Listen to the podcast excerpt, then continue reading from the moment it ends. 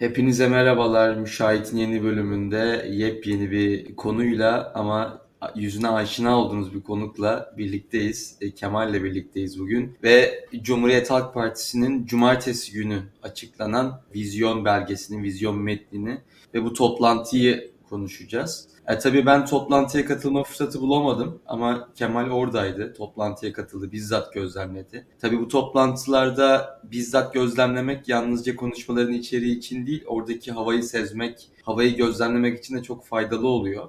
Ben önce çok kısa bir şekilde kendi, tabii sonradan izledim bütün toplantıyı, bütün programı ve konuşmaları tekrar okudum. Kendi görüşlerimi belirteyim, oradan Kemal'e hemen paslayayım topu. Ben çok beğendim metni açıkçası. Gerçekten e, özellikle herhalde Hacer Hanım'ın ve Selin Sayak Hoca'nın konuşmalarında Türkiye'de son yıllarda fakirleşmiş, çaresizleşmiş ve sıkışmış insanların son derece empati yapabileceği bir konuşma metni vardı. Gerçekten en büyük muhalefet partisinin bizleri anladığını görmek ve bunun teyidini almak benim çok hoşuma gitti. Onun devamında tabii bunun programı program olarak, teknik olarak nasıl aşılmasıyla ilgili olarak çeşitli uzmanlar e, konuştu. Tabii yurt dışından Darın Acemoğlu ve Jeremy Rifkin e, ile birlikte Türkiye'den belki de bu alanda en büyük, en önemli isimlerden e, Refet Gülkaynak ve Hakan Bey konuştu. Bir de bir, bir konuşma daha vardı. O ismi unuttum şu an. Daran Acemoğlu evet. Daran Acemoğlu Rifkin'i şeyde saydım. Yurt dışı kısmında saydım. E, şu baktığımızda da ilk başta şöyle bir söylenti çıktı programdan önce. Acaba bu isimler yalnızca bir konuşmacı, yalnızca bir konferans verici olarak mı oraya katılıyorlar? Yoksa Cumhuriyet Halk Partisi'nin programının ve bir inşa planının bizzat içinde olacak isimler mi diye bir şüphe vardı. Yani Jeremy Rifkin direkt olarak danışman olduğunu ilan etti. Yani bu süreci birlikte yöneteceklerini ilan etti. E, diğer isimler Hakan Kara olsun, Refet Hoca olsun e, biraz daha teknik konuştular. Darın Acemoğlu olsun ama Kılıçdaroğlu giriş konuşmasında ve kapanış konuşmasında işte size Türkiye'yi yeniden inşa edecek programı açıklıyoruz burada bu değerli isimlerle diye bir söylemde bulundu. E, bu isimler de sanıyorum ki bu konuşmanın farkındalardır, haberdarlardır. Onlar olabildiğince biraz daha tarafsız bir konuşma yapmış olsalar da herhalde bu konuşmayla biz anladık ki Cumhuriyet Halk Partisi'nin ve dolayısıyla altılı masanın diyelim ekonomi programında bu isimler de işin bir yerinden tutacaklar. Öncelikle böyle genel bir teknik değerlendirme alalım. Bu program nereye gider, nereye bağlanır, heyecan yarattı mı tartışmasından önce sen orada bizzat canlı dinlediğin bu konuşmalarda içerikle ilgili neler düşündün? Etkinlikte tabii insanların büyük bir heyecanı vardı. Uzun süredir CHP'nin nasıl bir ekonomi programı ortaya koyacağını tüm Türkiye bekliyordu. Ve diğer tüm partilerden özellikle hani büyük partilerden işte İyi Parti olur ya da biraz daha küçük olan ve hani ekonomiden çok beklentisi olduğu, insanların ekonomik açıdan beklentisi olduğu işte DEVA gibi partilerin e, belli şeyler açıklamasına rağmen CHP hala çok muğlak gidiyordu. Onun için tabii ki de insanların çok ciddi bir ilgisi vardı. Fiziki olarak yani heyecan yüksekti gördüğüm kadarıyla. Biraz bir organizasyon sıkıntısı vardı bence. Bunu da bayağı bir kişi dikkat çekti diye düşünüyorum. Çok fazla kişi vardı ve insanlar pek yer bulamadılar. E, burada birazcık şey var. Teşkilatlar getirilmiş anladığım kadarıyla CHP'den. Birazcık da son dakikada getirilmiş gibi anladım ben. Ondan dolayı böyle hani organizasyon akademik boyutlu bir şey miydi yoksa bir parti etkinliği miydi? İkisi arasında gidip gelen böyle karışık bir şeydi diye düşünüyorum. Birazcık daha organizasyon iyi olabilirdi.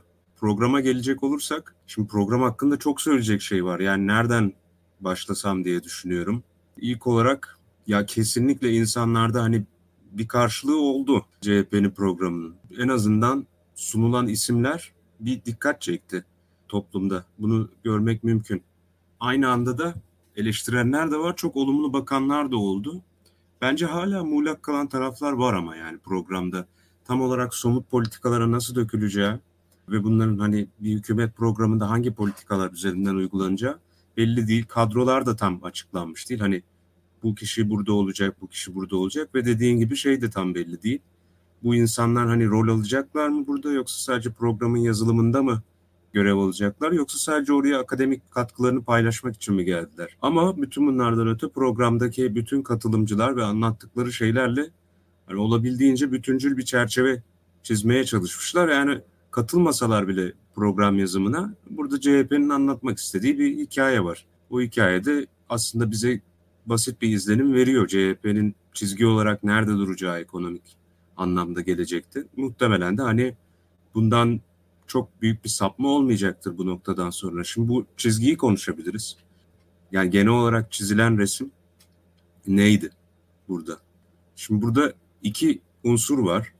Birincisi daha teknokratik ve kurumların yeniden düzeltileceği bir hani Merkez Bankası'nı da içeren, para politikalarını da içeren bütün bu konulara girildiği bir taraf vardı. Kurum işte şey Faik Öztrak'ın şey sözü işte kral değil kural lazım bize şeklinde. Kurumlardan bahseden bunların işleyişinin normale döndürülmesi gerektiğini, bazı şeylerin hani normale döndürülmesi gerektiği vurgusu vardı. Bir de bir tarafından bugünkü mevcut koşullar içerisinde buna mevcut krizin içerisinde özellikle halkın yaşadığı sorunlara karşı nasıl bir iyileştirme yapılacağı. Çünkü yani normale dönülmesi bugünkü hani tırnak içinde normal diyorum. Tabii bu da farklı yorumlanabilir bir sürü kişi tarafından ama CHP'nin normal olarak söylediği şey en azından dönülmesi çok kendi içinde böyle e, yaratıcı bir politika içermekten çok aslında hani neyin nasıl olması gerektiğini, neyin neden yanlış yapıldığını söyleyip hani bu kurumların onarılmasıyla alakalı. İşte burada Merkez Bankası ile ilgili, para politikası ile ilgili tartışmalar öne çıkıyor. Ama bundan öte daha somut bir de şey tarafı var. E, bugün Türkiye nerede, neye ihtiyacı var ekonomik olarak? Toplumun neye ihtiyacı var? Ekonominin neye ihtiyacı var? İşte kalkınma nasıl sağlanacak, büyüme nasıl sağlanacak, güvencesizlik nasıl giderilecek? Bu ikisini birbirinden bir kere ayırmak lazım. Ama ikisini birbirinden ayırırken de ikisinin birbiriyle uyumlu bir şekilde yani ikisinin de birbiriyle alakalı olduğunu unutmadan ayırmak lazım. Yani ilkine diyebileceğim şey zaten en baştan kurumların yeniden onarılması şeyi. Hani çok en baştan beri bütün altılı masanın söylediği bir şeydi. Zaten altılı masayla tamamen uyumlu bir şey. Merkez Bankası bağımsızlığı yeniden sağlanacak. Bildiğimiz para politikalarına geri dönülecek. İşte enflasyonun düşürülmesi için uygun para politikalarına geçilecek yeniden. İşte buradan ama tabii ki de söylemiyorlar bazı şeyleri ama e, konuşmaların içerisindeki küçük sözlerden anlayabiliyoruz aslında. Hani bir süre acı çekmemiz gerekebilir denildiğinde faizlerin yükselteceğini anlayabiliyoruz. Yani normal bir merkez eskiden anladığımız şekilde en azından Merkez Bankası politikalarına geri dönüş uygulanırsa muhtemelen faizler yükseltilecek. Yani ilk yapılacak şeylerden bu olacak. Buna karşılık olarak da bu Merkez Bankası politikaları yani eski dönemdeki gibi daha bağımsız bir hale getirildiğinde ve e, Merkez Bankası'nın hedefleri eskisi gibi işte fiyat istikrarını sağlamak üzerine kurgulanacak gibi gözüküyor. Buna karşılık da hükümet hangi politikaları uygulayacak bu Merkez Bankası politikası içerisinde meselesi var. E burada da şey ortaya çıkıyor hmm, dediğimiz gibi. Tabii ki de gene bununla uyumlu bir şekilde yatırım alabilecek politikalar. İşte yatırım alabilecek vizyon sunmak. Bence birazcık amaç bu günün sonunda. E, diğer tarafından da e, bu yatırım alabilecek koşulları yaratmak için ben en azından CHP'nin perspektifinden söylüyorum. Çünkü e, şöyle düşünüyorlar gibi geliyor büyümeye ihtiyacımız var. Büyüme için yatırıma ihtiyacımız var. Yatırım için e, dış kaynağa ihtiyacımız var.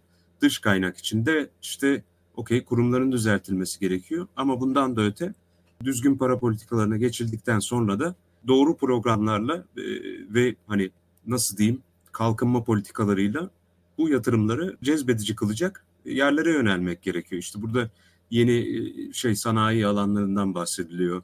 İşte daha şey katma değeri yüksek üretime geçmekten bahsediliyor. Bu tarz şeylerden bahsediliyor. Bunun karşılığında bir de üçüncü tarafı var. o da bu süreç ilerlerken halkın yaşadığı ağır krize karşı ve güvencesizlik ve derin yoksulluğa karşı daha kamucu politikalarla bütün bu sürecin işte tırnak içindeki bu acı sürecin dengelenmesi. Bir sosyal yardımlarla iki devletin bizzat uygulayacağı kamucu politikalarla illaki sosyal yardımlar olmak zorunda değil. O bir kısmı. Sosyal yardımlarla ilgili olan kısmı ve sosyal devletin o görevini anlatmak için zaten Hacer Fogo vardı birazcık da. Selin Sayık Böke ise bu kamucu tarafın daha hani devlet içerisinde hükümetin nasıl kamucu politikalar uygulayacağı konusuna ağırlık verdi. Tabii ki de burada sosyal devletten, güvencesizlikten bahsetti. Yeni istihdam alanlarının yaratılmasından bahsetti. Yani böyle üç ayaklı bir şey olduğu gözüküyor. Şu an için görebildiğim bu benim. E, en azından çizilen tablodan. eşitsizliklere vurgu vardı. Onun dışında Türkiye'nin bütün yakıncı sorunlarını tabii ki de konuşuluyordu. Ama bunun dışında bu programın çizgisini nereye oturtabiliriz sorusu da önemli bir soru gibi geliyor bana. Bu programın çizgisi bence şey değil. Yani bunu kötü bir niyetle de söylemiyorum. Geçmişteki anladığımız şekliyle Türkiye'deki ekonomik paradigmanın dışına ekstra çıkmaya çalışan program değil. Bunu kamucu unsurlarla destekliyor. Daha sosyal demokratik bir pozisyondan belli politikalarla destekliyor. Ama aynı anda da işte özellikle 2017'den önceki kurumların işleyişine karşı ve aynı anda da mevcut yasal düzen içerisindeki işte çalışma rejimine karşı hani benzer bir sürecin devam edeceği gibi bir şey var. Çünkü o taraflara fazlaca da yenilmedi. Yani çalışma rejimi nasıl oluşacak? Çalışma rejiminden kastım çalışan hakları ne olacak? İşte ondan sonra sendikal haklar ne olacak?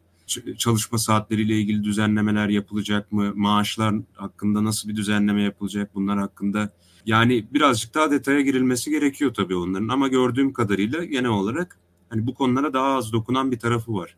Bir de çok küçük bir bahsi de geçse şeyinden de bahsediliyor. Yani vergi politikalarının değiştirilebileceğinden. Bunu İyi Parti de söylüyordu zaten. Burada hedeflenen ilk şey KDV ve ÖTV yani dolaylı vergilerin azaltılması olacak gibi gözüküyor. Şeyin üzer, üzerindeki yükün kaldırılması için özellikle geniş çalışan kesimler üzerindeki vergi yükünün hafifletilmesi için kısa vadede. Ama şeye mesela çok girilmiyor. Bir nebze girmişti sanırım Refet Bey girmişti karıştırmıyorsam. Başkası da olabilir yani. Çok fazla isim vardı çünkü. Büyük şirketlerin ver, e, vergi oranlarının arttırılması hani orada da bir kaynak bulunabileceğinden bahsedilmişti.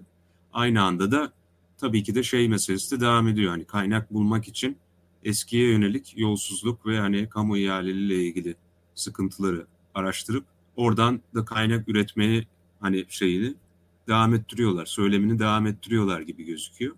Yani içeride böyle bir kaynak üretmeye çalışırken aynı anda da bunu e, sermayeyi korkutmayacak politikalarla dengeleyerek bir yaklaşımla dengeleyerek dış yatırımı da sağlamak böyle böylelikle hani büyümeyi devam ettirebilmek, ekonomiyi de bu dış yatırımlarla canlandırabilmek.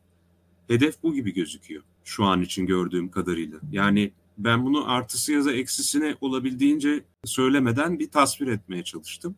Burada da günün sonunda şöyle diyebiliriz ki bence altılı masayla çok uyumlu bir program değil diyemeyiz. İyi Parti ile bence gayet uyumlu çalışılabilecek bir program. Onu söyleyeyim. Yani Ümit Özdağ'le gibi kalkınma politikaları onu düşünürsek Ümit Özdağ'lerin onun söylediği ya da onun kafasındaki kalkınma politikalarıyla çok far, hani uyumsuz bir çalışma sahası yok CHP'nin sunduğu vizyonunda. Bunu kötü bir şey olarak söylemiyorum bu arada. Yani şey açısından söylüyorum. Birlikte çalışmalarının kolay olabileceği bir program gibi gözüküyor. Aynı anda Bilge Yılmaz'ın durduğu yerden çok farklı bir şey de yok birçok konuda. Yani burada çok rahat ve altılı masadaki diğer partiler için de geçerli. Özellikle ekonomide iddialı olduğunu söyleyen DEVA da bence çok çok hani böyle uzlaşılamayacak bir konu değil bunlar. Gelecek Partisi de keza öyle. Çünkü zaten hani az çok altılı masanın hani benzer bir ortaklaştığı şey var. İdeolojik hat var ekonomik olarak. Birazcık da bu e, onların Türkiye'yi kendi ideolojik perspektiflerinden yorumlayarak belli gereklilikleri hani kendi perspektiflerine göre gene yorumlayarak bir program çıkarmalarıyla alakalı. Benim gördüğüm şey de dediğim gibi hani CHP bunun birazcık daha daha da kamucu bir versiyonunu içeriyor diğer partilere göre. Ancak günün sonunda anladığımız şekliyle daha çok hani merkez politikalarının uygulanabileceği, kamucu unsurların olduğu, belki hafif sos, sosyal demokratik unsurların da olduğu bir program ve bunun etrafında toplanacak bir altılı masa çıkacak gibi gözüküyor şu an için. Ben işbirliği yapılamayacak bir mesele göremiyorum burada. Bu artı bir şeye de dönüşebilir yani kolayca. Tabii ki de şeyi başka bir konu olarak görüyorum. Yani görev paylaşımı ne olacak ve buradaki hani partilerin belli sandalyeleri kapma arzusu içerisindeki çekişmeler ne olacak? O ayrı bir konu. Ama günün sonunda ister İyi Parti'den biri Merkez Bankası Başkanı yapılsın, ister CHP'den biri maliye politikalarından sorumlu olsun, hazineden sorumlu olsun biri. Günün sonunda birbirleriyle gayet uyumlu hareket edebileceklerini görmek mümkün. Zaten günün sonunda da şöyle bir noktaya geliyoruz. Belki şuradan çıkarabilirim. CHP'den girdik ama bütün partilerin birbirine yakısladığını görmek de mümkün. Biraz kendileri herhalde aralarında işbirliği yaptıkları için bunu zorunluluk olarak görüyor. Hepsi birazcık daha farklı bir yerden yaklaşıyor. CHP sosyal demokrat bir parti olduğunu söylediği için kamucu sosyal demokrat unsurlar daha yoğun. DEVA daha böyle hani sosyal liberal bir pozisyondan belki bakıyor. Ama aynı anda da günün sonunda Ali Babacan 2002'deki hani daha da koyu hani derviş programını uygulayan Ali Babacan şimdi bir nebze tam da belki de şey Acemoğlu'nun kaydığı gibi birazcık daha merkeze kaymış gözüküyor ekonomik anlamda. Zaten mevcut nasıl diyeyim liberal politikalar içerisinde de dünyada sol politikalara karşı sosyal liberalizmin hani güçlendiğini görüyoruz. Hani çoğu liberal pozisyondaki hani ekonomik açıdan liberal pozisyonda duran kişinin ana akımlaşan siyaset içerisinde devletin bir şekilde bir rolünün olması gerektiği konusunda bir mutabakat oluşuyor dünyada. Yani bunu Batı demokrasilerinde de görmek mümkün. Ondan dolayı öyle bir pozisyona kaçılıyor, e, kayılıyor. Ha, benim burada söyleyeceğim şey şu. Eskiden ekonomik olarak direkt sağ diyebileceğimiz grupların dahi devletin daha etkin bir rol oynamasını gerektiği düşündüğü, hatta liberalizmin ve piyasa içerisinde devletinin rolünün ne olması gerektiğinin liberalizm içerisindeki tartışmalarının dönüşmesiyle birlikte merkezin bir nebze aslında birazcık daha sola kayması bence CHP'yi de birazcık daha sola kaydırabilirdi mesela. Şimdi kişisel bir yoruma giriyorum. CHP'nin hani şundan emin değilim. CHP'nin var olan ve kurguladığı bir merkeze yaklaşmaktan çok zaten merkezin onların lehine bir şekilde kendilerine doğru kaydığını e, görebilmeleri gerekir. Bu aslında çok da büyük bir avantaj yani sosyal demokrat partiler için. En azından sosyal demokrat olduğunu söyleyen partiler için. Birazcık daha hani kamucu unsurların ve sosyal devlet vurgusunun daha da üstüne gitmekten çekinmemesi, çekinmesi için hiçbir sebep olduğunu düşünmüyorum ben mevcut konjonktürde. Hem uluslararası olarak hem de Türkiye'deki yakıcı krizi düşünürsek. Yani şu gün bugün şundan gireyim hani CHP'nin ekonomik vizyonu meselesinde.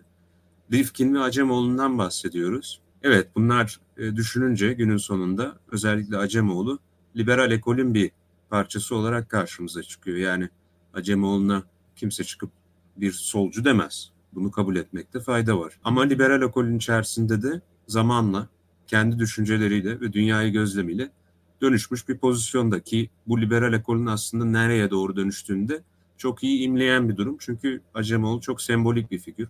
Geçmişteki yorumlarındaki daha serbestiyetçi vurgulardan şimdi daha bir nebze kendine göre yorumladığı bir sosyal demokrat pozisyona kaymış durumda Acemoğlu. Bunu yazılarında da söylüyor. Bence zaten CHP'nin Acemoğlu'yla böyle daha rahat çalışabileceğini ya da en azından onu bir yüz olarak ortaya koymaktan rahatsızlık duymayacağını ya da bunun uygun olduğunu düşünmesinin arkasında böyle bir uyuşma yatıyor olabilir. Ama Acemoğlu öyle bir noktaya kaydı, kaydıysa Acemoğlu'nun daha solunda duran kişiler daha da sola kaydılar. Yani başka ekonomistlerden bahsedebiliriz burada. Stiglitz olabilir ya da şey olabilir. Dani Rodrik olabilir ki kendisi de zaten Türkiye ile yakından ilgili biri. Ki bu insanlar bile hani geleneksel olarak hani böyle solcu falan diyebileceğimiz insanlar değiller gene. Ama daha mesela daha da solunda bir Piketty'nin çıkışından bahsedebiliriz 2010'larda önemli bir figür olarak. Benim gördüğüm kadarıyla burada Acemoğlu'yla yakınsamaya çalışmasını anlıyorum CHP'nin. Aynı anda Deva da mesela Acemoğlu'na gayet yakınsayabilecek bir pozisyonda şu an için mevcut konjonktürde bütün partilerin uyumlu olduğu bir çizgi olsa da CHP'nin gelecekte sosyal demokrat bir parti olarak daha da yeni tasarlanan merkeze göre birazcık daha cesur bu pozisyon da alabileceğini düşünüyorum halen. Tabii bu artık benim kişisel yorumlarıma giriyor. Tasviri yaptığım için söylüyorum. İstersen konu konu gidelim yani. Bilmiyorum ne düşünüyorsun? Ya istersen konu konu gidelim. Sadece o sırada şeyi de hemen araya sıkıştırmak istiyorum. Bunun yarattığı heyecan noktasına da çok gecikmeden girmek istiyorum biraz. İstersen o biraz belki hı hı. konularla birleştirip bunu konuşabiliriz. Çünkü ne olursa olsun e, biliyoruz ki bir politika, bir öneri halkta yeterince heyecan yaratamıyorsa, bir karşılık bulamıyorsa ne kadar güzel şeyler söyleseniz de o sizin kendi içinizde kalan bir politika olur. Bunun uygulanabilitesini göstermek de önemli. Ben şöyle bir şeyle paslayacağım top sana. Bazen gerçekten şöyle düşünüyorum. bugün çeşitli anketler de paylaşılmıştı. Şimdi CHP'nin neyi vaat ettiği ya da neyi önerdiğinden alakası bir adaylık e, şeyi var. Bir adaylık kavgası var Cumhuriyet Halk Partisi içinde. Hmm. Adayın az çok Cumhuriyet Halk Partili biri olacağı kesin. E, kesin hatta yani. Ama hangi Cumhuriyet Halk Partisi olacak konusunda birçok farklı görüşler var. Acaba diyorum örneğin bunun Kemal Kılıçdaroğlu olmamasını savunan düşünürler, entelektüeller.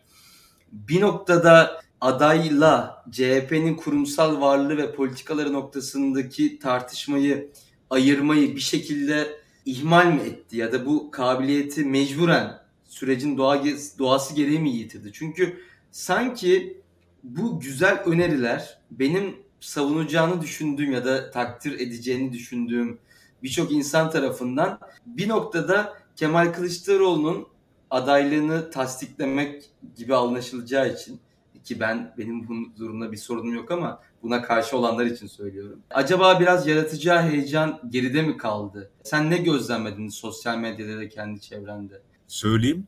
Ben Kemal Kılıçdaroğlu'nun adaylığına sıcak bakmayanların bir kısmının bile aslında en azından bu mevzu bu mevzuyu bir nebze ayırabilenlerin aslında çok aşırı negatif bakmadığını gördüm etkinliğe. Tabi burada ideolojik ayrımlar önemli. Yani soldan gelen eleştiriler var. Yani bunu kabul etmek lazım. Bu olmak da zorunda. Önemli de eleştiriler bence. Ama yani ben şeyi gözlemleyebiliyorum. En azından programı bakanların bir kısmı Kemal Kılıçdaroğlu'nun adaylık tartışmasına rağmen burada ilgi çekici bir şey buldular. En azından ekonomik olarak e, ekonomik olarak solda daha da solda duran insanlar bile buldu. En azından tartıştılar. Ya bu bile bir şey. Yani içeriği tartışıldı. Bu önemli bir şey.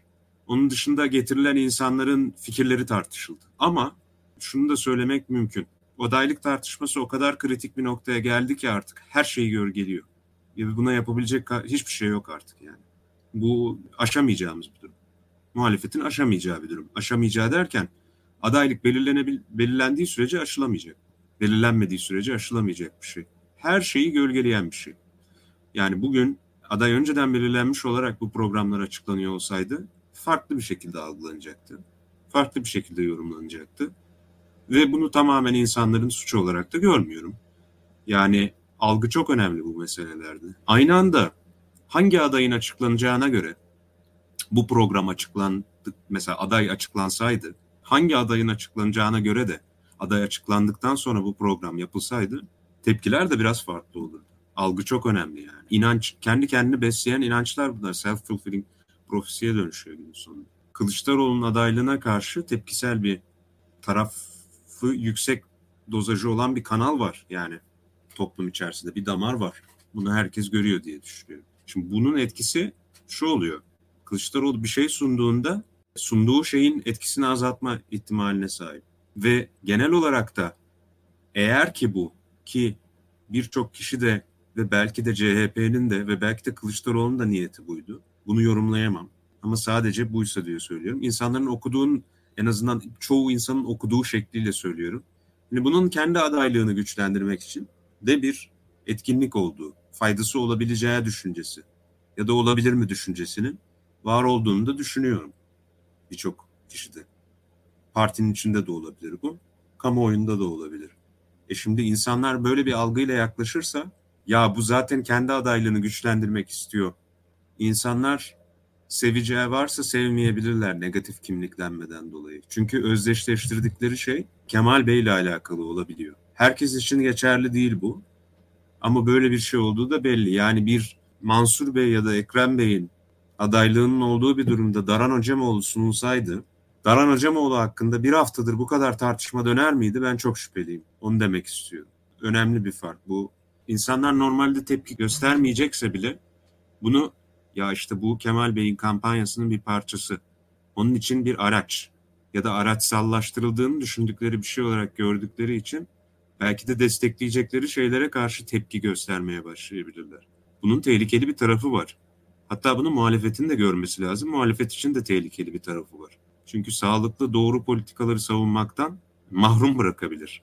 Hatta gayrimeşrulaştırma e, riski var. Şimdi mesela bir örneğe gireyim. Çok konuşuldu bu. Ben de tepki gösterdim kişisel olarak açıkçası. Tele1'de Merdan Yanardağ şöyle bir açıklama yaptı hatırlıyorsak. Dedi ki Kemal Bey'in adaylığına karşı olan herkes Beşli Çetenin operasyonunun bir parçasıdır dedi. Ya şimdi sen böyle bir şey söylediğinde öyle bir ahlaki şey yaratıyorsun ki, çember yaratıyorsun ki şuna dönüşüyor hikaye.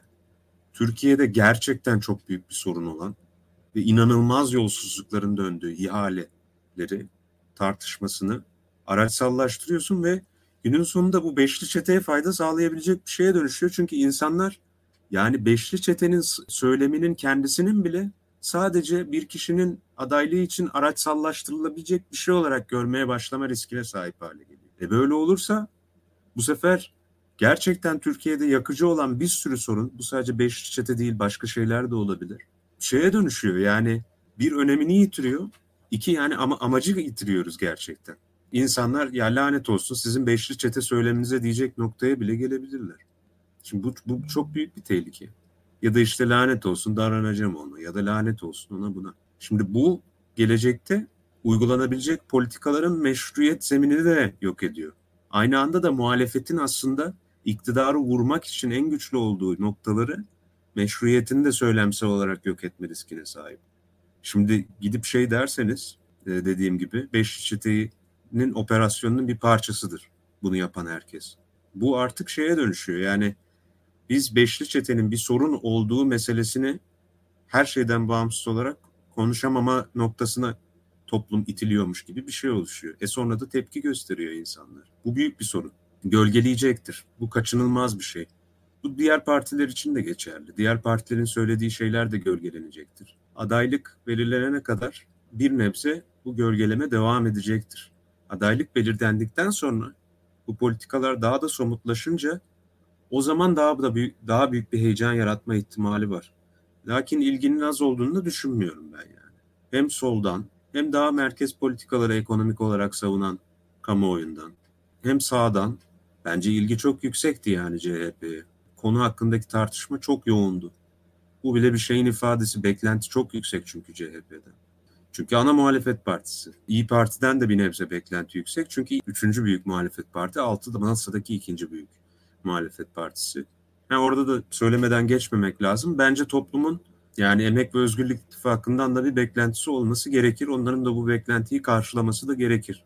O da ayrı bir hikaye. Çünkü soldan gelen eleştirilerin somutlaşması gerekir. Eğer eleştiri varsa o zaman ne yapılmalı sorusunu cevaplamak çok önemli hale geliyor ve bunu cevaplayacak kişiler de yine soldaki kişiler olmalı. Politika anlamında alternatif bir vizyon sunarak ya da eksikleri nasıl giderileceğini söyleyerek. Böyle düşünüyorum yani adaylık belirlerine kadar bu iş bitmeyecek ve bu da bence artık yavaş yavaş adaylığın belirlenmesi gerektiğine de bir işaret gibi gözüküyor. Her şey gölgesinde kalmaya başladı. Ya ben de birebir aynı şekilde düşünüyorum. Zaten konuda tam istediğim yere bağlandı. Yani bundan 5-6 ay önce artık muhalefet adayını açıklasın iddiaları geldiğinde çok karşı çıkıyordum. Belki de o zaman için o doğruydu bilmiyorum. Çünkü gerçekten çok yoğun bir yıpranma sürecine girebileceğini ve bu tartışmaların ne diyeyim? E çünkü bence seçim heyecanı, bir aday üzerinden yaratılacak heyecan çok anlık bir süreçtir. Yani bir halkı bir adaya karşı bir yıl heyecanlı tutmak, bir buçuk yıl onun için mücadele edecek seviyede tutmak bence kolay işler değil. Onun zamanlamasını çok iyi yapmanız gerekiyor ki tam böyle seçim zamanında bütünleşsin o durum. Ama herhalde artık seçim şeyine yaklaştıkça tarih de artık o kadar e, erken olmayacak yani şu an seçimden 5 ay önce aday açıklamak çok erken tarihler değil. E, bir yandan baktığınızda altılı masa anayasa metni açıkladı. Aynı şekilde adaylık tartışmalarının gölgesinde kaldı ki eksikleri olsa da gedikleri olsa da şu ankinden çok daha ileri bir e, metin. E şimdi altılı masa yine politika belgelerini hazırlıyorlar. Yasal önerilerini, stratejilerini, seçim kampanyalarını hazırlıyorlar. Dört farklı alanda. Herhalde aralığın sonu, ocağın başı gibi onlar açıklanacak. Aynı şekilde bu da e, onun gölgesinde kalabilir. Herhalde artık ocağın ortasına doğru bu baskılar da iyice artacaktır. Ve artık adaylık açıklanma noktasında da geliyor, gelmekte olan gibi bir durum da var gibi herhalde. Bilmiyorum ne diyorsun? Gelmek zorunda. Yani bence artık şu an Aralık'tayız. Ama bu yıl bittikten sonra en önemli hedeflerden biri bu olmak zorunda muhalefet için. 2023'ün ilk bir max iki ayında yani max diye düşünüyorum. Yoksa şey olacak yani bütün her şey sürekli gölgesinde kalmaya devam edecek. Ve şu var seçmenlerin muhalif seçmenin kendi içerisinde parçalanmaya başladığı bir sürece doğru gitmeye başladı. Yani biz iktidarı olan ya hepimiz farklı politik görüşlerde olabiliriz, farklı partileri destekliyor olabiliriz. Ama o daha iktidar olmaktan çıkarmaya başladık iyice. Tamam okey muhalefet içerisinde tartışma dönüşür ve muhalefete muhalefet edilmelidir. Ama aynı anda da şeyi unuttuk yani neredeyse. Türkiye'de bir iktidar olduğunu falan unutma noktasına geldik. Çok hani kendi içimizde bir muhalefetin kendi içinde bir didişme hali söz konusu ve iktidar da bunu sürekli kullanıyor zaten. Muhalefetin kendi içindeki tartışmalarını kendi medyasına taşıyor ve körüklemeye çalışıyor. Herhangi bir şey olabilir bu. E şimdi mesela bir vizyon meselesinden bahsedelim. İşte daha yeni oldu mesela. Muhalefet kendi içerisinde Daran Hocamoğlu'nu tartışıyor. İşte şunu yazmış oraya. Oraya bu kitapta şunu demiş. Şöyle demiş, böyle yapmış. Ermeniymiş, oymuş falan filan diye.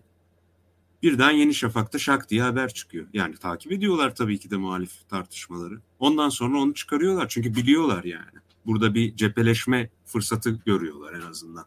Ellerini ovuşturarak diyorlar ki ha işte bunları didiştirecek bir konu daha bulduk. Şeyi araya sıkıştırayım. Bunu ortaya çıkaran yani bu saçma sapan iddiaları şey yapan muhalifler de sonra diyor ki Aa biz demiştik bunu kullanacaklar diye işte böyle yaparsanız böyle olur. İşte Atatürk'e söven şeyi çıkartırsanız kullanır insanlar da falan filan diyorlar. Kendileri yani o tartışmayı aslında kendileri gözlemli iktidar medyası ve bu tartışmayı başlatan muhalifler de e, kendilerinin doğrulandığını sanıyorlar ama aslında iktidar için hiç önemi yok yani. Kim ne demiş, kim ne yapmış, tartışma ne? Yani şimdi Yeni Safak şey mi savunuyor? Bir yazarın Atatürk'ün radikal devrimlerine e, laf etmesine karşı bir hassasiyet mi besliyor yani? Tarın Cemoğlu'nun yazdıklarını ortaya çıkararak. Ay bir de şöyle bir taraf var yani. Her şeyi geçiyorum. E, sürecin nasıl işlediğini bazen anlamakta güçlük çekiyoruz. Bunlar öyle çok komplike süreçler değil. Yeni Şafak'ın editoryalinde oturan insanlar var. Sosyal medyayı geziyorlar ve bunlara da diyorlar ki gezin bakalım tartışmalar neymiş. Biri ya da ikisi ya da hepsi aynı şeyi görüyor. Aa işte böyle tartışılıyormuş. Tamam bunu haber yapın diyorlar akşamına. Ya bu, bu hani böyle bir şey yok. Arkasında öyle büyük gizli bir şey yok. Gayet böyle işliyor. Sürekli tarama yapıyorlar gündemde. Bunlar için de yandaş medya içerisinde görevlendirdikleri insanlar vardır. Taramayı da yaparlar. Taramayı yaptıktan sonra da liste çıkarırlar. Muhalifler içerisinde ihtilaf yaratan tartışmalar diye. Ondan sonra kaynağına bakmadan bu birden fırladığında onu daha da körüklemek için haber yaparlar. Ana, ana akım medyaya taşıma amacıyla. Sonra bir bakmışsın Yeni Şafak'tan A haberi, oradan sabah, oradan bilmem ne derken oradan muhalefete geri dönmüş. Gene farklı kanallardan geçişkenliği olan. Böyle işliyor yani bu kadar komplike bir durum yok. Daha komplike bir şey olsaydı yani bunu söylüyorum da çünkü çok komik, absürt bir durum var burada. Türkiye'deki her kitapçının girişinde bulunan bir kitaptan bahsediyoruz. Hatta Türkiye'de Türklerin ya işte dünyanın en büyük ekonomistlerinden biri de Türk aslında. İşte Ermeni asıllı bir Türk. İşte bununla gurur duydukları için her kitapçının en öne koyduğu işte Daran Acemoğlu'nun yeni kitabı, Daran Acemoğlu'nun yeni kitabı. Ya Daran Acemoğlu çok değerli biri tabii. Fikirlerine yüzde yüz katılmasam da. Ama yani mesela Daran Acemoğlu kalibresindeki diğer kitapların hiçbiri konulmaz en öne. Stiglitz, Stiglitz. Niye? Çünkü hani gurur vesilesi değil insanlar için. E bu bir gurur vesilesi oluyor. Herkesin en öne koyduğu kitap. Ulan hani diyorsun içinden. Herkesin en öne koyduğu kitap. Şimdi mi aklınıza geldi sayfa bilmem kaçta şunu yazmış diye. Yani Türk milleti bunu okumuyor muydu da şimdi birden tetiklenmeye başladı bütün toplum falan. Yani yok böyle bir şey ya. Muhal yani hatta şunu da söylemek mümkün. Muhalefet içerisinde böyle bir itilaf çıkmasa belki gidip bunu bulurlardı. iktidara yakın medya üyeleri, yandaş medya içerisinden. Çünkü hep malzeme ararlar. Normal bir şey, çamur atacak ya da hani negatif bir kampanya yürütecek. Ama bulamaya da bilirlerdi. Hani bu kadar şey değil yani. Şey bakmamak lazım. İnanılmaz derecede güçlü, inanılmaz derecede her şeyi bilen tipler falan değiller. Belki akıllarına bile gelmeyecekti Daran Acemoğlu'nun işte bilmem ne kitabının bilmem ne sayfasında şunu yazdı. Ya bunun bunun sonu yok yani çünkü. O kadar ehil falan insanlar değil ki bunlar. Ehliyeti olan insanlar değil ki. Yani gözden kaçar böyle şeyler. Onun için çok komplikeleştiriyoruz meseleyi. Kendi ta, e, şeyimize sıkıyoruz bir noktada da gibi geliyor. Buradan vizyon belgesine tekrar zıplayalım. Ee, hemen onun adaylık tartışmasının göz, gölgesinde kaldığını söyledik ama hani senin notlarına biraz daha dönmek istiyorum. Ee, eksikleri, bahsettiğin şeyler, Türkiye'nin sorunları ne kadar merhem olabileceğiyle ilgili e, eminim tartışmada değinemediğin kısımlar kalmıştır. Ona biraz değinelim istiyorum. Tamam. Yani ben birazcık da kendi perspektifimden söyleyeyim yorumunu. Ben birazcık da soldan eleştiri getiren insanlardan biriyim. Şu açıdan söylüyorum. Yani baştan hangi pozisyonda durduğumu söyleyeyim de böyle benim ki gizli bir amacım olduğu şey yapılmasın, sanılmasın. Ancak şunu söylemek çok mümkün diye düşünüyorum. Türkiye yakın tarihin en büyük krizlerinden birini yaşıyor. En büyük yoksulluklarından birini yaşıyor. Güvencesizlik tavana vurmuş durumda. Asgari ücretlerin e, asgari ücrete tabi olan yani %50'nin neredeyse oran olarak üstünde insan var. Asgari ücret ve civarı çalışan civarı işte artı eksi işte kaç bin TL %65'e çıkıyor oran. Yani müthiş bir yoksulluk ve fakirleşme var. Aynı anda eşitsizlikler çok yüksek. Türkiye'de ve servet aktarımı var. KKM ile birlikte yani kur korumalı mevduatla birlikte bu iş iyice hızlandı. Servet aktarımı. E, emeğin aldığı pay çok azaldı e, ekonomide, gelirde. E, gittikçe de azalmaya devam ediyor. Yani bu koşullar altında yaşıyoruz Türkiye olarak. Enflasyon çok yüksek. Gıda enflasyonu daha da yüksek Türkiye'de. Ve yeni olarak da e, hani acı çeken insanlar orta ve alt sınıflar. Alt sınıfların ciddi bir kısmı zaten hep hayatta kalmaya çalışıyordu. Aynı anda artık şeyden de bahsedebiliriz. Yani var olmayan bir orta sınıf var. Yani böyle bir vakum oluştu. Orta sınıflar da alt sınıflarla ortak bir yerde buluşmaya başladılar. Ortak bir sadece güvencesizler sınıfı gibi. Tabii ki de aralarında katmanlar var. Farklı gelir seviyeleri, sosyoekonomik durumlarda ve sosyokültürel gruplar var. Ama aynı anda da hani böyle bir eskisi gibi en azından nasıl diyeyim sağlıklı bir ekonomide tasvir edilir ya böyle bir armut şeklinde. Armut bile değil daha doğrusu hani üst gelirlerin şey gelirden e, bir nebze pay aldı. Orta sınıfın çok geniş olduğu, alt sınıfında gene küçük olduğu bir şey modeli. Hani böyle sağlıklı ekonomi modeli. Böyle bir şeyden bahsedemeyiz. Bunun yerine üstte çok büyük bir pay var. Altta ise kocaman bir yığın var. Ters üçgen şeklinde. Şimdi böyle bir durum oluşmuş durumda. Şimdi benim endişem şu birincisi. Geçmişteki geleneksel para politikalarına dönülecek ve genel olarak da hani dış yatırım odaklı bir büyümekten bahsediliyor gene. Buna merhem olacaktı, pansuman olacaktı. Sosyal yardımların arttırılmasından, belli kamucu politikalardan işte yurt yapımına, işte eğitimde farklı yardımlara, sağlık sektöründe iyileştirmeleri bunlardan bahsediliyor.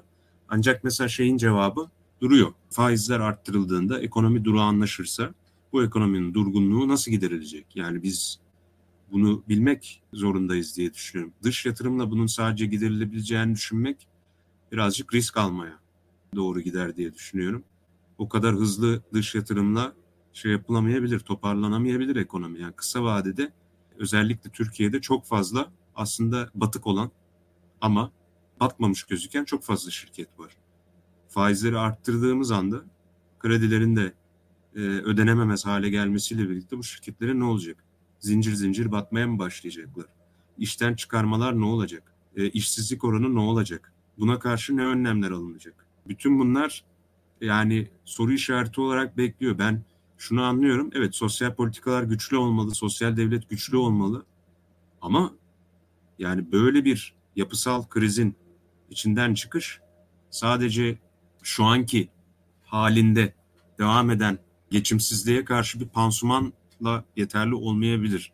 Evet ben görüyorum eskisine göre daha güçlü vurgular var kamuculuk olarak. Selin Sayık Böke'nin konuşmasında da var. Hacer Fokkon'un var. Kapsamlı işte aile destek sigortasından bahsediliyor. O aslında birazcık belli gruplara hedeflenmiş bir temel gelir şeyi gibi. Bütün vatandaşlara değil ama geçinemeyenlere. Ee, bunun tabii bir şeyi var, ölçümü var. Ancak bunların yeterli olup olmaması konusunda ben endişeliyim. Bu endişem de şundan kaynaklanıyor. Bir, birincisi yani bu yeterli olmazsa hadi diyelim seçim kazanıldı muhalefet tarafından. Bunun sonucu ne olacak? Bize nasıl geri dönecek? Topluma nasıl geri dönecek? Yani kitlesel işten çıkarmaların başlamayacağını düşünmememiz gerekir. Faizler arttırıldığı anda iç ekonomi durağanlaşmaya başlayacak. Bunu dengelemek için ne yapılacağı hakkında çok somut bir cevaba ihtiyacımız var. İstihdamın azalmaması için. Çünkü şirketlerin direkt en kolay başvuracağı yöntem işten çıkarmalardır. Hep bu böyle olmuştur. E o zaman buna karşı bir cevap üretilmesi gerekiyor ama buna karşı cevap üretmen için de eski eski anlayıştan yani 2017 öncesi ki kurumsal düzenden ve oradaki yasal zeminden farklı bir yasal zemine doğru artık kayman gerekiyor. Bakın illaki anayasal zemin demiyorum. Anayasada da ekonomik ve sosyal haklar arası, hakkında eksik kalan çok yan olduğunu düşünüyorum. 82 Anayasası'nın üstüne yeterince bir şey konulamadığını düşünüyorum ama yasal zeminde bile nasıl düzenlemeler olacak? İşten çıkarmalara karşı insanlar güvenceye nasıl alınacak ya da işten çıkarmalar önlenecek mi? İş garantisi verilecek mi? Almanya'da mesela hadi diyelim çok soldan bile bir şey söylemiyorum. Almanya'da buna karşı şey var mesela. Farklı programlar geliştiriyor. Şimdi unuttum adını. Arbeits bilmem ne diye şey yapıyorlar. İstihdamın sağlanması ve devam edebilmesi için ki bu aslında şey merkez politikalarla uyumsuz da değil. İnsanların işten çıkarılması yerine ücretlerinin bir miktar kısılması bunu savunmuyorum bu arada. Ben desteklemiyorum. Karşı olmama rağmen söylüyorum ama bunu bunu bile bir cevap olarak tam alamadık diye demek istiyorum. İşten çıkarılması yerine ücretlerin bir miktar kısılması, çalışma saatlerinin de azaltılması part time değil aslında teknik olarak ama insanların hiçbir şekilde istihdam dışına atılmaması ve bunun karşılığında da sosyal politikalarla bu gelir kaybının dengelenmesi böylelikle hani işsizliğin arttırılmaması gibi geçici çözümler mesela Covid döneminde, pan, pandemi döneminde uygulandı. Yani böyle şeyler uygulandı. Yani bu, bunlar nerede olacak bu programın içerisinde? Hadi diyelim daha böyle geçmiş yasal zeminden geçmiş yani şey kelimesini kullanmak istemiyorum işte bak hiç kullanmadım mesela neoliberal kelimesini girmeyeceğim oraya. Ee, onu tetikleniyor insanlar. O yani ama mevcut yasal zeminden diyelim ya geçmiş yasal zeminden ve onun kurumsal uygulamalarından öteye geçmeden bunlar nasıl sağlanacak? Bu önemli bir şey. Bu cevaplanması gereken. Onun dışında dediğim gibi vergi politikaları nasıl uygulanacak? Şirketlerden daha çok vergi alınacak mı? E, konutlarla ilgili düzenlemeye gidilecek mi? Mesela buralar vergi politikalarının değiştirilmesi için çok verimli zeminler. Lüks konut vergisi ya da işte nasıl diyelim lüks konut değil de onun başka bir adı var. Değerli konut vergisi. Buradaki vergiler mesela hani ortalamaya göre dünyada çok düşük e, standartları. Gerçekten mesela Fransa gibi bir ülkeye baktığımızda ya da bunun yerine hani kurumlar vergisi hakkındaki tartışma ne olacak? Muhtemelen ekonomik canlılığın devam etmesi için buraya dokunmamayı düşünüyorlar. Ama aynı anda da o zaman kaynak üretimi nasıl gerçekleşecek? Sadece dış yatırımla bunu sağlamak mümkün olacak mı? Ondan sonracığımı söyleyebileceğim vergilerle ilgili bir şey de var. Mesela gene konut kriziyle alakalı. Boş konutlardan ekstra vergi alınması gibi şeylere gidilecek mi? Yabancılara satışlar engellenecek mi? Buralar çok verimli zeminler aslında kaynak üretmek için. Devletin bir şekilde nasıl kaynak üreteceğini bize söylemesi lazım. Daha doğrusu muhalefetin. Bu çok önemli bir şey ve kaynağı şunun üzerinden üreteceğini düşünmesi tehlikeli olabilir. Çünkü uluslararası olarak şu an hiç stabil bir dönemden geçmiyoruz. 2000'lerdeki gibi bir para bolluğu yok dünyada. Aynı anda da çok e, uluslararası olarak böyle nasıl diyeyim krizin yaşandığı, tedarik zincirlerinin dağınık olduğu ve hani savaş durumunun yaşandığı aslında bütün coğrafyamızda bir dönemden geçiyoruz. Eskisi kadar güvenli değil. Çoğu hükümet de eskisine göre özellikle ABD'nin buradaki merkez Fed'in politikaları önemli. Faiz arttırmaya gidiyorlar sürekli. Şimdi böyle olunca e, dolaşımdaki sıcak para azalıyor. Okey. Bunları düşününce 2000'lerdeki gibi sert bir para akışının olacağını söylemek de mümkün değil pek. Aynı anda da Türkiye'deki siyasal ortamın ne zaman düzeleceğini tam olarak bilmiyoruz. Bu da bir artı durum olarak karşımızda duruyor. Yani okey mesela Babacan diyor 6 ay içinde her şey dengeye oturur. Hani 2 yıl içerisinde de enflasyon şey yapar. Ya bu birazcık bana hayalperest geliyor. Bu sadece Türkiye'nin suçu da değil bu arada. Ne yaparsa yapsın uluslararası konjonktür 2002'deki gibi değil. Bunu görmemiz lazım. 2002'de sadece Türkiye'de değil dünyadaki bütün gelişmekte olan ülkelere müthiş bir sıcak para akışı oldu. O dönem çok şey bir dönemdi, canlı bir dönemdi ekonomik açıdan. 2008 kriziyle bu birlikte biraz sekteye uğradı. Sonra bir süre daha devam etti. Ancak 2015'ten sonra ki 2008'den sonra hiçbir zaman eskisi kadar canlı olmadı ekonomiler ve hani belli bir durağanlık yaşanmaya başladı. Büyümeler büyüme devam etse bile. Ama bu büyümenin bedeli de şuydu. Büyümenin devam etmesi pahasına eşitsizlikler artmaya başladı iyice. 2015'ten sonra ise Türkiye'deki sapışa benzer bir şekilde dünyada da artık durağanlığın iyice ve gerilemenin başladığı büyük krizlerle bir döneme girdik. Şimdi bütün bunlar göz önünde bulununca uluslararası konjonktürden bakılınca biz geçmişe doğru git yani geçmişe doğru gidebileceğimiz lükse sahip miyiz emin değilim. Burada solun söylediği şeyde haklı tarafın bu olduğunu düşünüyorum. Yani bir restorasyon çabasından çok geri dönülemez bir akşamın ufkunda olduğumuzu birazcık daha fazla anlamamızda fayda olabilir. Dünya geçmişi eskisi gibi olacak diye düşünüyorsak bence yanlış düşünüyoruz. Ülkeler kendi içlerine kapanıyorlar. Birazcık daha korumacı politikalar uygulamaya başlıyorlar. Enflasyon bir noktadan sonra Türkiye'de çok yüksek. Bu indirilir o ayrı konu ama eskisi kadar stabil ekonomilerden bahsetmiyoruz ve kalıcı bir yüksek enflasyon e, ve bir dönem e, bir uzun dönem yani en azından bir süre daha bir stagflasyon döneminde dünyanın beklediğini düşünüyoruz. Şimdi bütün bunlar olduğu için sadece dış yatırıma odaklı. Eskiye benzer ama bunun kamucu ve sosyal politikalarla beslendiği, daha güçlü e, kamucu ve sosyal politikalarla beslendiği bir yapı hani sermayeye olumlu bir mesaj verse bile şuna sahip. Halka doğru mesajı vermeme riski var. Hani biz sizi kurtaracak, sizin yanınızda olacak şeyler yapıyoruzu nasıl anlatacak? İkincisi hadi diyelim seçim kazanıldı dediğim gibi mev- mevcut durumun toparlanamama riski var. Mevcut durumun toparlanama riski oluştuğunda siyasal olarak e, Türkiye'yi stabilleştirmek, bir istikrar getirmek de mümkün olmayacaktır. En büyük risklerden biri bu. Şimdi ben bir örnek vereceğim. Bayılıyorlar insanlar bu örneklere. Ben de kullanıyorum. Ama aynı anda da kızanlar da oluyor. Karşılaştırılır mı bunlar diye. Gene de ben riski alarak karşılaştırmak istiyorum. Hani Macaristan'la Türkiye karşılaştırması yapılıyor. Macaristan'daki sorunlardan biri de şuydu. Ee, evet adaylık falan büyük bir sorundu bu arada bence orada da. Ama anda da Macaristan'da 6 tane parti bir araya geldikleri için ekonomik olarak çok renkli bir şey sunmadılar. Daha çok merkez, teknokratik ve hani böyle kurumsal, kurumların işlediği, işte Avrupa Birliği ile uyumlu. Hani böyle söylemler üzerinden gittiler. Onun karşılığında Orban ne yaptı? Tabii ki de bir illüzyon yarattı o ayrı konu da. Kısa vadede fiyat kontrollerine gitti, sosyal yardımları sonuna kadar arttırdı, tüm devlet mekanizmalarını kullandırdı. En azından bu illüzyonu yarattı. Vergileri arttıracağını söyledi. Tabii seçimden sonra bunların hepsi geri çekildi. Şimdi bu bir örnek. Birazcık daha vaktimiz var diye düşünerek devam ediyorum. Bir 5-10 dakika daha vaktimiz var. Bu bir örnek. Diğer örnekse mesela bir Brezilya örneği var. Burada da başarılı bir hikaye var her şeye rağmen. E orada da Bolsonaro aslında Orban'a çok benzer bir figür diye düşünürsek gene benzer yöntemleri denedi. Gene benzer söylemler üzerinden gitti. Kamplaştırmaya oynadı ama aynı anda da ekonomik olarak devletin kullanabileceği bütün imkanlarını kullandı. Sosyal yardımlar yaptı. İşte fiyatları kontrol etmeye çalıştı. Bütün bunları e, seçime doğru giderken yapmaya çalıştı. Buna karşılık ama orada şöyle bir fark vardı. Bunun tabii ki de tek fark olduğunu söylemiyorum ama önemli bir farkın olduğunu düşünüyorum. Ona karşı çıkan aday şey bir aday değildi.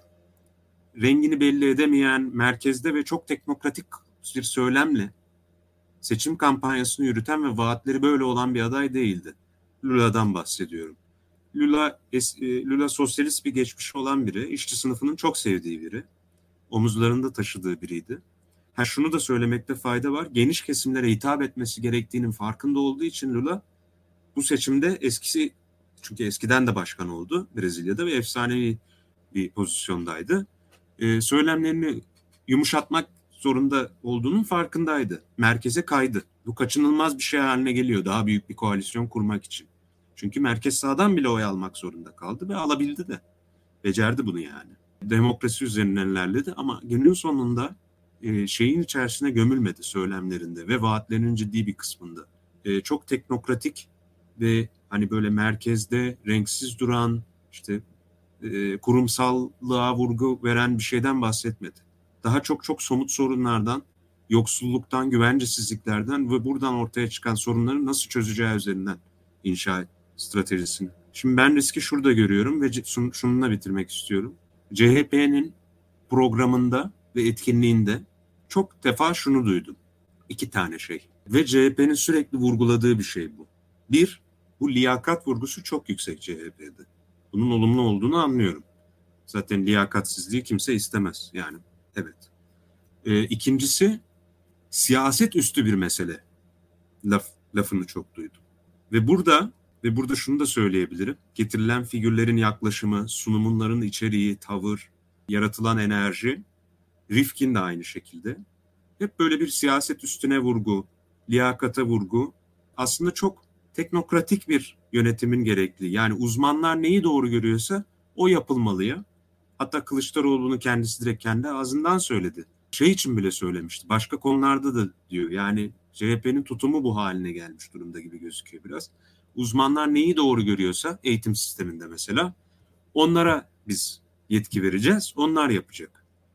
Ekonomide uzmanlar neyi doğru görüyorsa onlara vereceğiz yetki. Onlar gerekli olanı yapacak.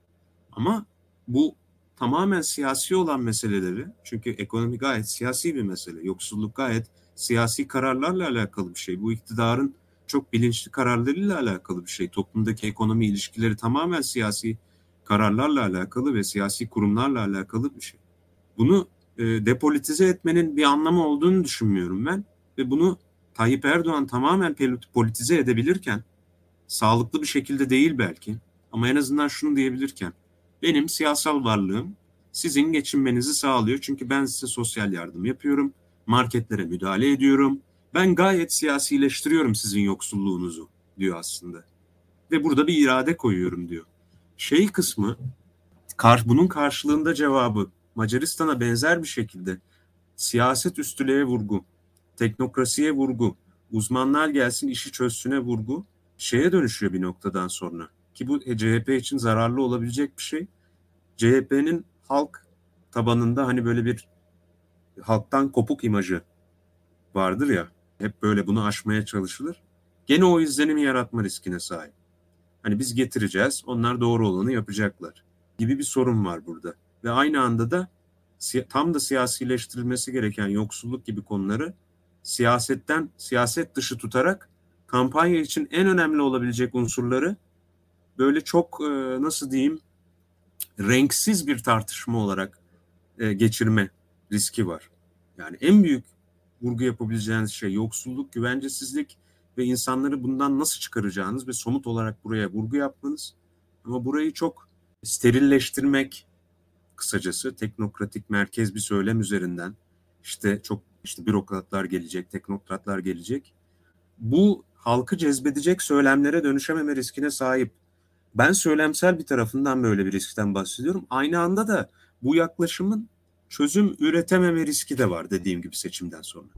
Hem seçimi kazanmaya yönelik bir risk oluşturabilir hem de seçimden sonra stabil bir ekonomik sistemin sürdürülebilmesine yönelik ve siyasi sistemin inşa edilmesine yönelik bir sıkıntı oluşturulabilir benim gözümde. Dikkat edilmesi Şimdi şey. tam programın son virajına girirken, girerken seni de tetiklemek istemiyorum ama benim şöyle bir itirazım var bu dediklerine ki özel sohbetlerimizde de hani ben belirtiyordum. Bana şöyle geliyor. Yani şimdi Selin Sayekböke, Hacer Foggu işte diğer isimler bir apolitik bir düzlemde siyasetin bir teknokrat yaklaşımla çözülebileceğini düşündüklerini ben sanmıyorum mesela ya da ya evet ya işte ma- makineye hesaba koyalım işte kod hangi formülün en doğru ekonomik faiz sonucunu veriyorsa onu yapalım ve böylece işte verim artsın böylece gelişelim.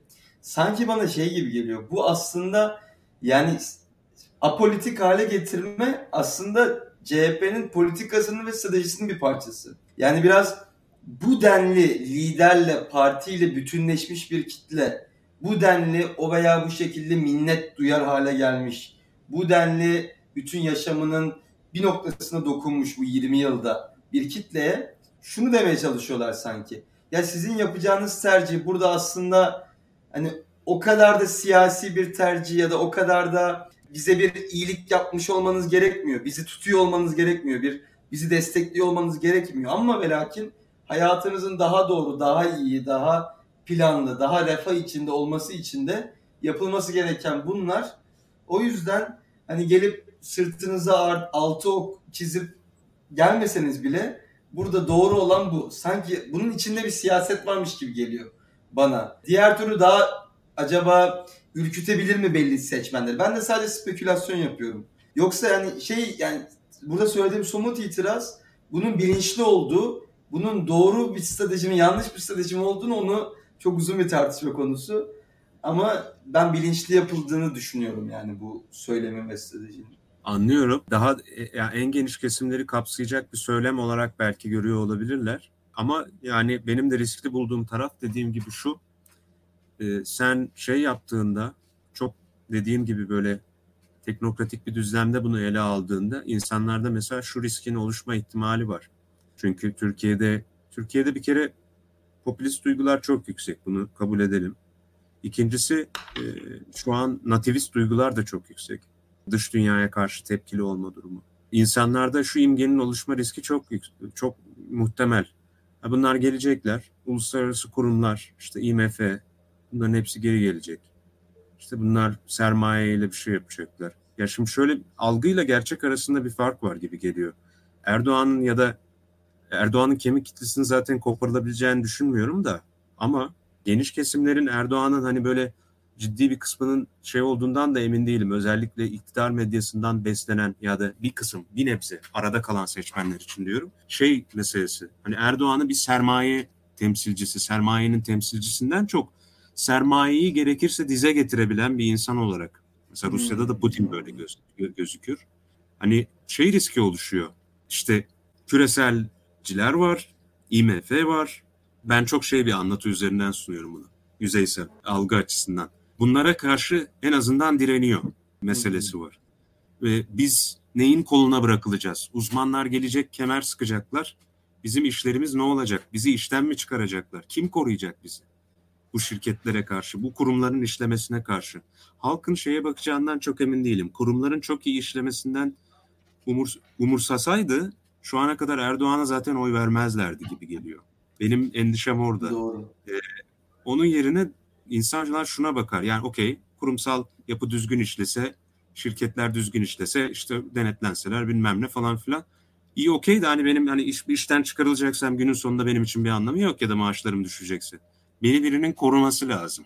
Yani şey gibi bir durum var burada. Özellikle çalışan kesimlerin ciddi bir kısmında ki bu dünyada başka yerlerde de var.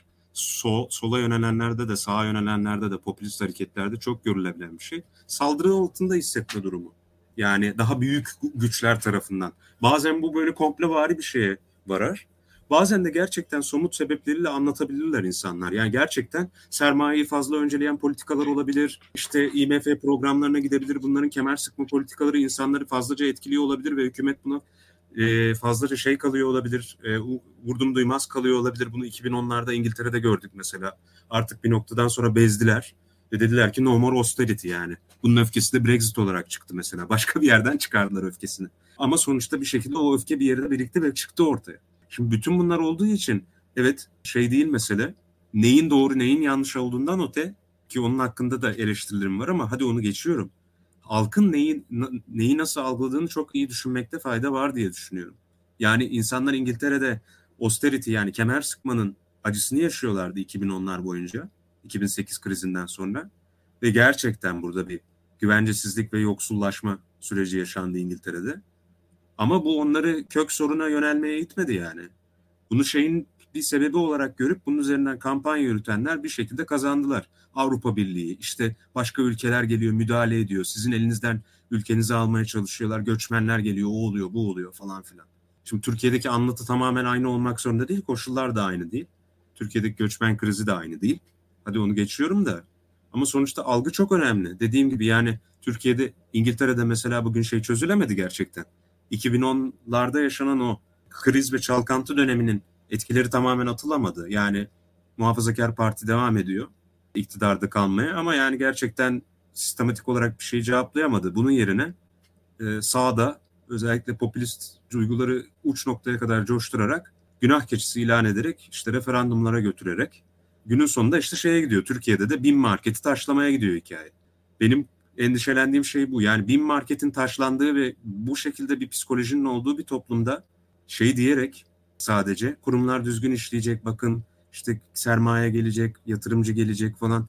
Gelecek olan yatırımcıyı bile Türkiye'de bu olumlu bir şey olsa bile yani dışarıdan para girmesi illa negatif bir şey değil ya. Bu çok komik olur bunu böyle konuşmak zaten de. Aa işte dışarıdan bize müdahale edecekler. Geliyorlar gene falan filan duygusu yaratma ihtimaline sahip. Tabii o arada hani Erdoğan sermayeyi önceleyecek her türlü politikayı uyguluyor. KKM ile birlikte e, şey döviz mevduatından işte TL'ye geçenlere her türlü garantiyi veriyor. Bunlar da üst düzey gelirler oluyor. Arap şeyden Körfez ülkelerinden her türlü parayı getiriyor. Rusya'dan kapı altından bir sürü işte para getiriyor belki de. Bilemediğimiz kaynak girişleri oluyor. Bunların hepsi yapıyor. Sermaye önceleyen politikaları devam ediyor. Emeğin rolü azalıyor ama halkın bunu nasıl gözlemlediği çok önemli. Erdoğan bir kısım kesimde şunu imajını kurduysa ya beni korur krizlere, risklere karşı. İşte bir şekilde orada güvence olarak duruyor. Şey meselesi vardı ya mesela. Son, bu çok önemli bir şey. TÜSİAD çünkü burada hikayenin içine giriyor. Erdoğan TÜSİAD'a istediği zaman laf edebiliyor. Yani böyle bir garip bir tarafı da var. Unutmamak lazım. TÜSİAD'a genellikle etmiyor.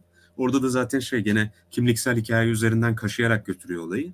Ama en azından şu imgeyi yaratıyor. TÜSİAD'a bazen haddinizi bilin gibi bir şeyler diyerek. Aa gerektiği zaman büyük sermayeyi yola getirebilen biri. E şimdi e, aynı anda e, altılı masada TÜSİAD için haddinizi bilin diyebilecek bir söylemin görülmeme ihtimali bu halkın arada kalan kesimleri için de bir risk yaratabilir. Bu aynen zamanında Putin'in iktidarda kalmak için çok güzel uyguladığı bir stratejiydi. Gene çok uzatmadan biraz karşılaştırmalı oldu ama 90'larda çok büyük bir oligarşik sistem inşa edildi. Böyle çok yani şok terapiyle birlikte Rusya'da çok amansız bir şekilde özelleştirmelere gidildi. İşte bir sürü oligarklar yaratıldı. Boris Yeltsin bunlara gayet göz yumdu, destekledi. Uluslararası sermaye çevreleri de destekledi. Çok kontrolsüz bir şekilde oldu bu. Ve çok büyük bir eşitsizlik ortaya çıktı. Eski devlet malları işte çok ucuz fiyatlara oligarkların eline geçti. Çok bir gecede şey falan oldular. Milyarder falan oldular. Şimdi ve inanılmaz bir yoksulluk yaşandı Rusya'da. Biliyorsun yani bunu azıcık ilgilenenler bilir. Sen de gayet iyi bilirsin. 90'lar Rusya için hani e, vahşi batı gibi bir dönemdi. E buna karşı birden Putin gibi biri çıktı ortaya. İşte otoriteyi tesis edebileceğini söyleyen. Ve yavaş yavaş ilk başta oligarklarla uyumlu gitse de özellikle 2000'ler ilerledikçe ve o da 2008 krizini fırsat bildi.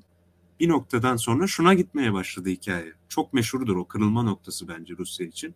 Bir yerel bir işte endüstriyel bölgeye gidip oradaki oligarkların önüne sizi hamam böcekleri diyerek önlerine kalem fırlatıp imzalayacaksınız ve bu insanları işe geri alacaksınız demesi. Şimdi birden hikaye tersine döndü. Putin oligarkları yaşatan kişi ama aynı anda da Rus halkının gözünde geçmişte o kadar ciddi bir talan vardı ki özel sektörün yarattığı ve hani kimsenin bunu durdurabileceğini düşünmedikleri öyle bir travmatik deneyim. Putin'i şey efenişer olarak görüyor. Yani bu sadece şey meselesi değil. Putin'i tapmaları meselesi bile değil. Diyorlar ki ekonomik iradenin üstünde bunu en azından zapt edebilecek bir siyasal irade var. Şimdi Erdoğan bunu sağlayabiliyor. Siz ekonomiyi siyasetin üstüne koyarsanız tam da bunu engelleme riskine sahipsiniz. Çünkü siyaset zaten ekonomiyle alakalı bir şey. Erdoğan da diyor ki ben bir siyasal irade olarak en azından imaj olarak bunu yaratıyor. Sermayeyi destekleyen politikalar uygulasa da fakirleştirse de ülkeyi. Ben bir şey olarak, lider olarak, bir siyasetçi olarak gerektiğinde ekonomiyi ve ekonomik iradeye siyas e, ekonomik iradenin siyasal iradenin üstünde olmadığını onlara hatırlatırım. Burada bitiyor hikaye. Şimdi buna karşılık şeye girmek çok tehlikeli. Ekonomik irade siyasal iradeden etkilenmemeli. Ekonomi siyaset üstü olmalı gibi çok bir mesele. Çok iyi anladım. Çok iyi anladım. Bu çok büyük bir risk. Orban'a karşı yapılan şey buydu. Lula'nın girmediği hikaye buydu. Lula direkt dedi ki hayır siyasal irade sizin güncel yaşamlarınızda etkileyen ekonomik konularda söz hakkına sahiptir. Ekonomi siyasaldır ve gerektiğinde ben siyasi bir irade olarak ekonomik iradeye, özel şirketlere olabilir, piyasanın işleyişine olabilir. Gerektiği zaman tepkimi koyacağım. Bunu dedi Lula. Bolsonaro sağ popülist, aşırı sağ popülist bir figür olarak zaten sermayeyle uyumlu olsa bile gerektiği zaman gene sağ popülistler bunu farklı şekilde yapıyor. Erdoğan da benzer şekilde yapıyor. Putin de benzer şekilde yapıyor. Trump da benzer şekilde yapıyor. Kemal Öfkeyi yine yine yine bir şey oldu, titreme oldu şeyde. Bu vesileyle bir son iki dakika toparlayalım. Ee, Tamam. Şimdi iyi mi? Şu anda iyi mi? Yok şu anda devam ediyor yine sorun. Bir tek bende değildir diye düşünüyorum. Şu an biraz daha iyi gibi. Şimdi iyi mi? Sadece toparlayayım. Şu an, şu an, şu an daha iyi. Şu an daha iyi. Şu an daha iyi. E, tamam. Son söyleyeceğim şu yani çoğu yerde sağ iktidarlarında hatta uç sağ diyebileceğimiz ki bence Türkiye'deki mevcut iktidar da artık uç sağ bir iktidardır. Popülizmin çok kuvvetli nüvelerini kullanan popülist siyasetin. Bu arada popülizmi de sağ sol diye ayırmakta fayda var. Farklı ikisi birbirinden bence. Bir hani dış düşmanlar yaratmak, BİM bilmem ne o bu kimlikler üzerinden ama ikincisi de gerektiği zaman şey illüzyonunu yaratabilmek. Ben siyasal irade olarak ekonomik iradeyi müdahale edebilen biriyim. İşte size sosyal yardım da veriyorum, fiyat kontrolleri de yapıyorum, onu da yapıyorum. Trump olarak vergileri de arttırıyorum, işte şey gümrük vergisini arttırıyorum, işte korumacı politikalara da giriyorum. Yani küreselcilere cevabını veriyorum falan filan. Bunu bir şekilde bu ilizyonu sürdürüyor. Sermaye yanlısı politikalara devam ederken. Şimdi Erdoğan da böyle. Buna karşılık dediğim gibi muhalefetin bu siyaset üstülük meselesi konusunda çok dikkatli olması gerekiyor. De, yani benim gördüğüm risk bu. Çok uzattım belki ama umarım Yo, açıklayıcı yo. Ben ben kısmen ikna oldum bu arada. Yani şu anlamda ikna oldum. Hani bizim de 2010'larda e, savunduğumuz bir tez vardı. Özellikle bizim dediğim hani bir grup insanın işte AK Parti'nin bir başarısı varsa o da yanında Ali Babacan gibi işte Mehmet Şimşek gibi hani bu siyaset üstü ekonomik işlerden anlayan e, bu düzeni kurmuş birileri vardı ve bu bunlar gitmeye başladığı anda şey hikayesi başladı. AK Parti çökecek şimdi kaçınılmaz bir şekilde. İşte Merkez Bankası'na baskın yaptı Recep Tayyip Erdoğan. Bitti artık sonuçta gerçeklerle kavga etmeye başladı ekonomik gerçeklerle falan. Ama hiç de böyle olmadığını gördük. Tam tersi doğru hikaye üzerine kurguladığında o, o kısımlara olan müdahalesinin tam tersi ona puan kazandıran, ona destek arttıran bir durum olduğunu gördük. O yüzden ne demek istediğini şimdi daha iyi anladım açıklamayı yaptıktan sonra. Onun arasında bir dengeyi tutturmak gerekiyor. Çünkü Hı. onun doğru olmadığını gördü yani siyaset özellikle bu 2008 krizinden sonra diyelim. Ya zaten birbirini denetleyen kurumlar olmak zorunda. Bu ayrı bir şey. Bu CHP konusunda şu mesele önemli. Senin Sayıkböke ile Hacer Foucault'un varlığı bir şeylere işaret. Buna katılıyorum. Ama şeyi zaman gösterecek. Ne kadar ağırlıkları olacak, ne kadar olmayacak. Bunun dengesi nasıl tutturulacak? Bu çok önemli. Aynı anda da bağımsız bir merkez bankası, hadi şunu da söyleyeyim. Bugün bağımsız bir merkez bankası yok Türkiye'de. Belki bu riskli bir laf ama şunu unutmamakta fayda var. Çok yakın bir tarihe kadar insanlık tarihinde bağımsız merkez bankası diye bir şey pek de yoktu. Yani bu sadece belli bir ekonomik paradigmanın ürünü ve ebediyen de merkez bankaları bağımsız olacak diye bir şey yok. Ama bu demek değildir ki bugün gerekli olan bu değildir. Hadi bunu geçiyorum. Bunu karşı gelemezsin yani şu an. Mevcut sistem içerisinde çöker yani bütün güven. Ama şunu da mesela tartışmıyoruz. Bağımsız bir merkez bankasının hedefleri ne olmalıdır? Yani bu bunu mesela şeyler tartışıyor. E, bir sürü ana akım Nobel ödüllü iktisatçı hani Daron daha almadı Daron Acemoğlu. Onu da öyle biri olarak görüyorlar ama mesela Stiglitz tartışıyor, Dani Rodrik tartışıyor.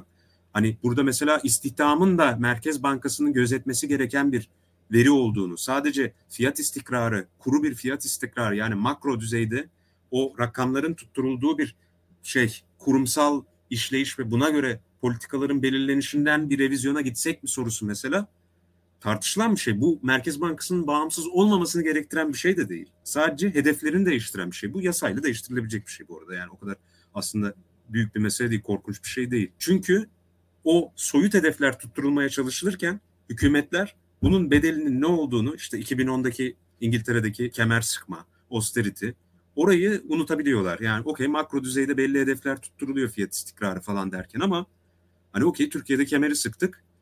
E, istihdam meselesi ne olacak meselesi ortaya çıkıyor. Ve burada da hatta şunu tartışmaya başladılar. Bu da bir yem olarak atıyorum. Tehlikeli konular belki. Sevmiyor insanlar. Stiglitz mesela şunu diyor. Hatta Fed'deki bazı kişiler bile demeye başladılar. Enflasyonu acaba olduğundan daha fazla mı dert ediyoruz? Fiyat istikrarını. Bunu bile konuşmaya başladı. Bu demek değil ki enflasyon yüzde yüz olsun bilmem ne umurumuzda olmasın.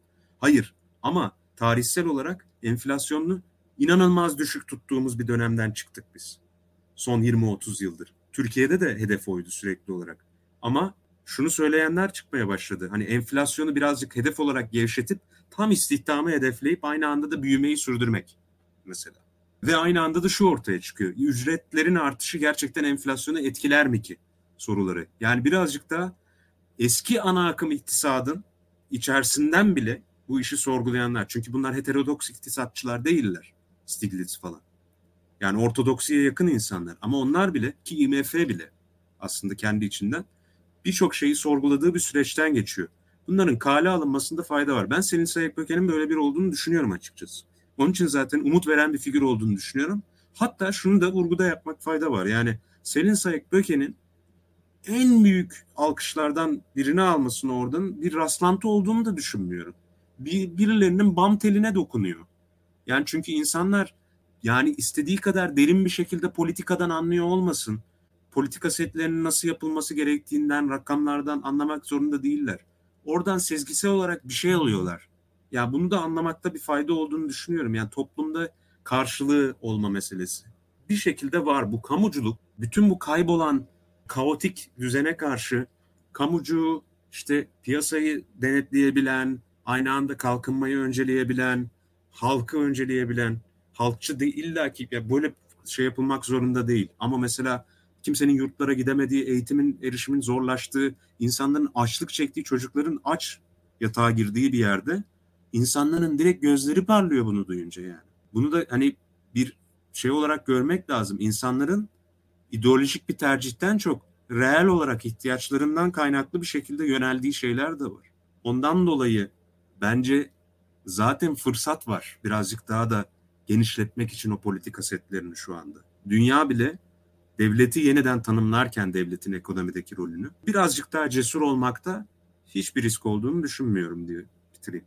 Kemal çok teşekkürler. Yine güzel bir yayın oldu. Yine geçen yayını da o şekilde kapatmıştım. Hemen bir buçuk iki içinde doğrulandı. Yine aynı şekilde kapatıyorum daha kısa süre içinde başka programlarda başka konu başlıklarıyla görüşmek üzere. Daha seçime kadar çok bir araya geliriz. Umarım muhalefet için güzel günler, güzel konular konuşmaya e, devam ederiz. E, iyi akşamlar diliyoruz bütün dinleyenlere.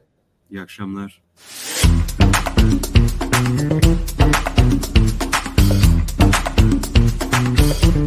Thank you.